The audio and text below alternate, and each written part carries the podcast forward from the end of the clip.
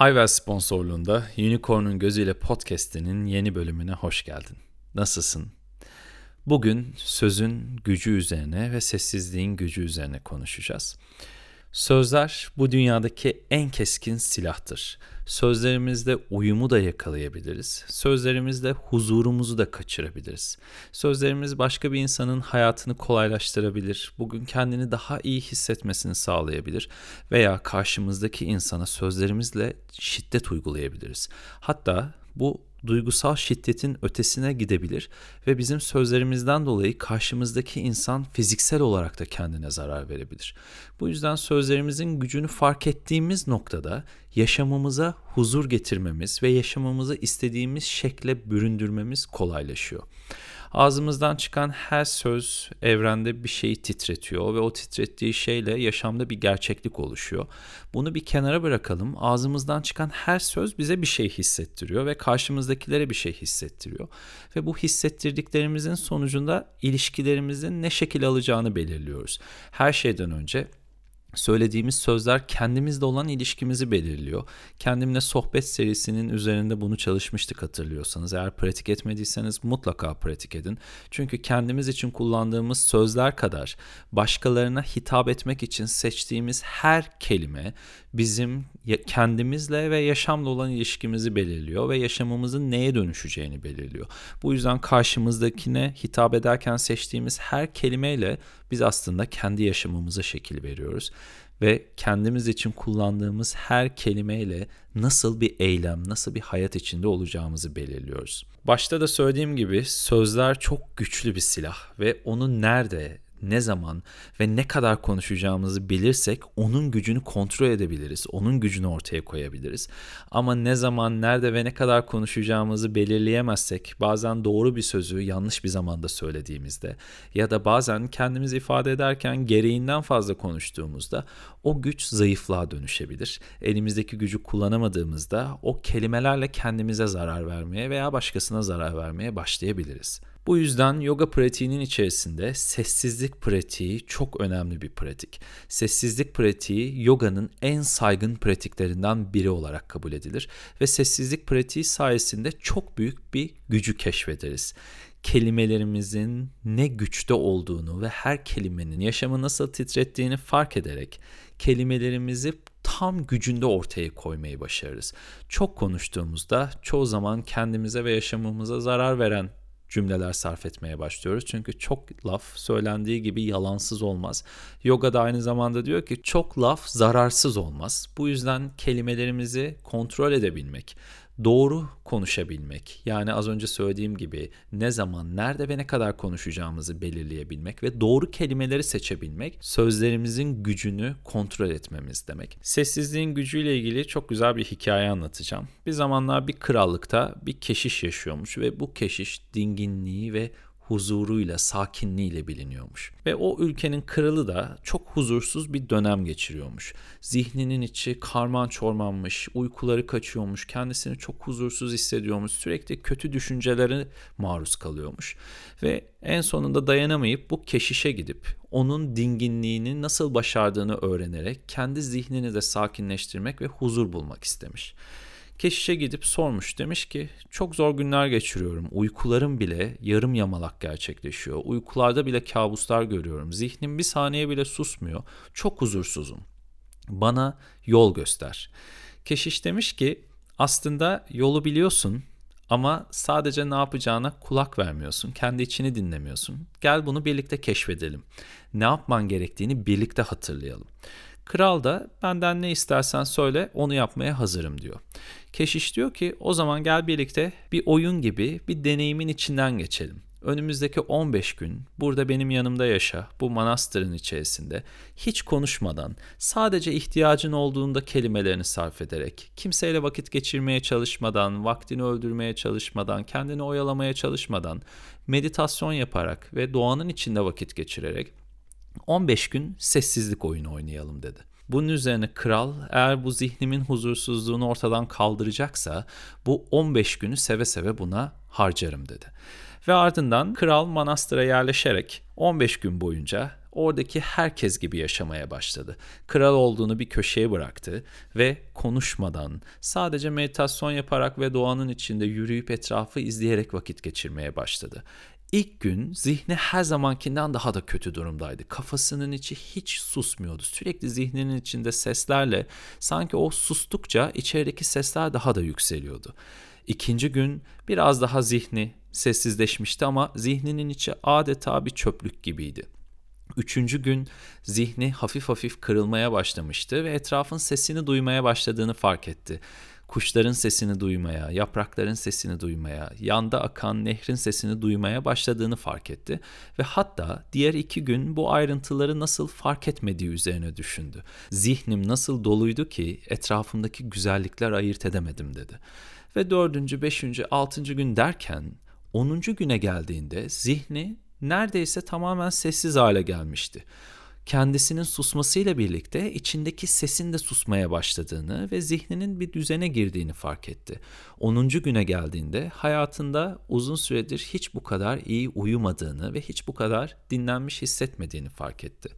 Doğaya çıkıp etrafa bakmaya başladığında etraftaki güzellikleri bu zamana kadar nasıl fark etmediğini, etraftaki kokuları, kuşların uçuşlarını, bütün bu ayrıntılara bir durup dikkat etmediğini fark ederek etrafın o mucizevi güzelliğini izlemeye başladı ve içi şükranla doldu. Yaşamın o güzelliğine şahitlik etmek, durup onların bir parçası olarak onları izlemenin onu ne kadar müthiş hissettirdiğini fark etti. Derken 12. gününde zihni daha da sakinleşmiş ve meditasyonları daha da derinleşmeye başlamıştı. İlk başta meditasyona oturduğunda kendiyle kavga eden o adam ortadan kalkmış ve etrafa, varlığına, her şeye şahitlik eden bir adam gelmişti. Ve 15. günün sonunda o kadar sakinlemiş, o kadar yavaşlamış ve o kadar rahatlamıştı ki keşişin yanına gidip kendimi mükemmel hissediyorum. Sanki etraftaki her şeyle uyumu keşfettim. Etraftaki her şeyle bir parçam olduğunu keşfettim demiş. Bunun üzerine keşiş de sormuş. Peki ne oldu da böyle oldu? Nasıl bunu başardın? Bunun üzerine kral konuşmayı bırakınca galiba duymaya başladım. Önce kendimi duymaya başladım. Sonra o duyduğum seslerin bile aslında bana ait olmadığını, o duyduğum seslerin bile bir kalabalık olduğunu, bir gürültü olduğunu fark ettim. Onları susturmam vakit alsa da meditasyonda dikkatimi objeme verdikçe zihnimin güçlendiğini ve sakinleştiğini fark ettim. Ve bu sürecin sonunda dinlemeyi öğrendim. Varlığı, etrafı izlemeyi öğrendim ve kendim sustuğumda var olan her şeyi fark etmeye başladım. Ben kendi derdime o kadar düşmüşüm ki konuşmaya o kadar kendimi, kendimi ifade etmeye o kadar kendimi vermişim ki etrafı duymayı unutmuşum. Etrafımda olana eşlik etmeyi unutmuşum. Bu süreç bana bir adım geri çekilip olanı izlemeyi öğretti demiş. Ve bunun üzerine de keşiş demiş ki kelimeler çok büyük güçtür ve onları içimizde tutup doğru şekilde kullanmayı öğrendiğimizde, onları yönetmeyi öğrendiğimizde kelimelerimiz bizi yönetmez, biz kelimeleri yönetiriz. Ama sürekli konuşmak, kendimizi ifade etmek ve bir şey söyleme ihtiyacı içinde olduğumuzda biz kelimelerimizi yönettiğimizi zannetsek de kelimeler bizi yönetmeye başlar ve içinde bulunduğumuz yaşam bir kaosa dönüşür. Sarf ettiğimiz her söz çok büyük bir yaratım gücüyle bedenimizden çıkar. Dolayısıyla her söz bizi o kadar yorar ki sadece zihinsel değil fiziksel olarak da çok fazla yoruluruz. Bu yüzden hayatın içerisinde sessiz kalmayı öğrendiğimizde, gerektiği kadar konuşmayı öğrendiğimizde yaşam enerjimiz çok ciddi miktarda artmaya başlar. Yaşam enerjimiz çok düşüyorsa yapabileceğimiz ilk pratiklerden bir tanesi bu. Daha az konuşmak ve daha çok dinlemek. Daha az konuştukça göreceksin ki o enerji içinde birikmeye başlayacak. Ve o enerji içinde birikmeye başladığında söylediğin her sözün değeri de artacak. Söylediğin her sözün varlıktaki gücü de artacak. Çünkü içinden çıkarttığın her söz en yüksek gücüyle, potansiyeliyle ortaya çıkacak. Ama çok konuştuğumuzda o kadar yorulacağız ki tıpkı kaslarımızın yorulduğu gibi ve bir yerden sonra performansı düştüğü gibi o sözlerimizin de varlık içindeki gücü düşmeye başlayacak. Sessizlik pratikleri yaptıkça her sözümüz bir şarkı gibi dışarıya çıkmaya başlayacak ve sözlerimiz bizim iç huzurumuzu bozmak yerine bizi uyumlu bir şekilde var etmeye devam edecek. Ama konuşmanın ucunu kaçırdığımızda, sözlerimizin kontrolünü kaybettiğimizde yani farkındalığımızı yitirip kendimizi ifade etmenin içinde kaybolduğumuzda söylediğimiz her söz bizim iç huzurumuzu bozmak için bir tehdit unsuru olmaya başlayacak. Çünkü ne söylediğimizi çok konuştuğumuzda fark etmeden söylüyoruz. Ağzımızdan sözler çıkıveriyor. Hepimiz bunu yaşıyoruzdur. Bazen bir konuşmanın içine kendimizi çok kaptırıp söylemek istemediğimiz bir sürü şeyi söylerken kendimizi buluyoruz ve dönüp baktığımızda sonra keşke bunları söylemeseydim diyoruz. Çünkü bunları doğru şekilde tartarak söylemiyoruz ve bunlar ne bizi yansıtıyor ne de iç huzurumuzu, dengemizi koruyor. Tam tersi iç huzurumuzu bozan söylemler oluyor. Sessizlik pratikleri yaptıkça göreceksin ki yaşam enerjinin arttığı gibi zihnin dengeye gelmeye başlayacak. Daha dengeli hissedeceksin. Bu yaşam enerjinin artmasıyla birlikte gözlerinin parıltısı artacak, yüzündeki parıltı artacak.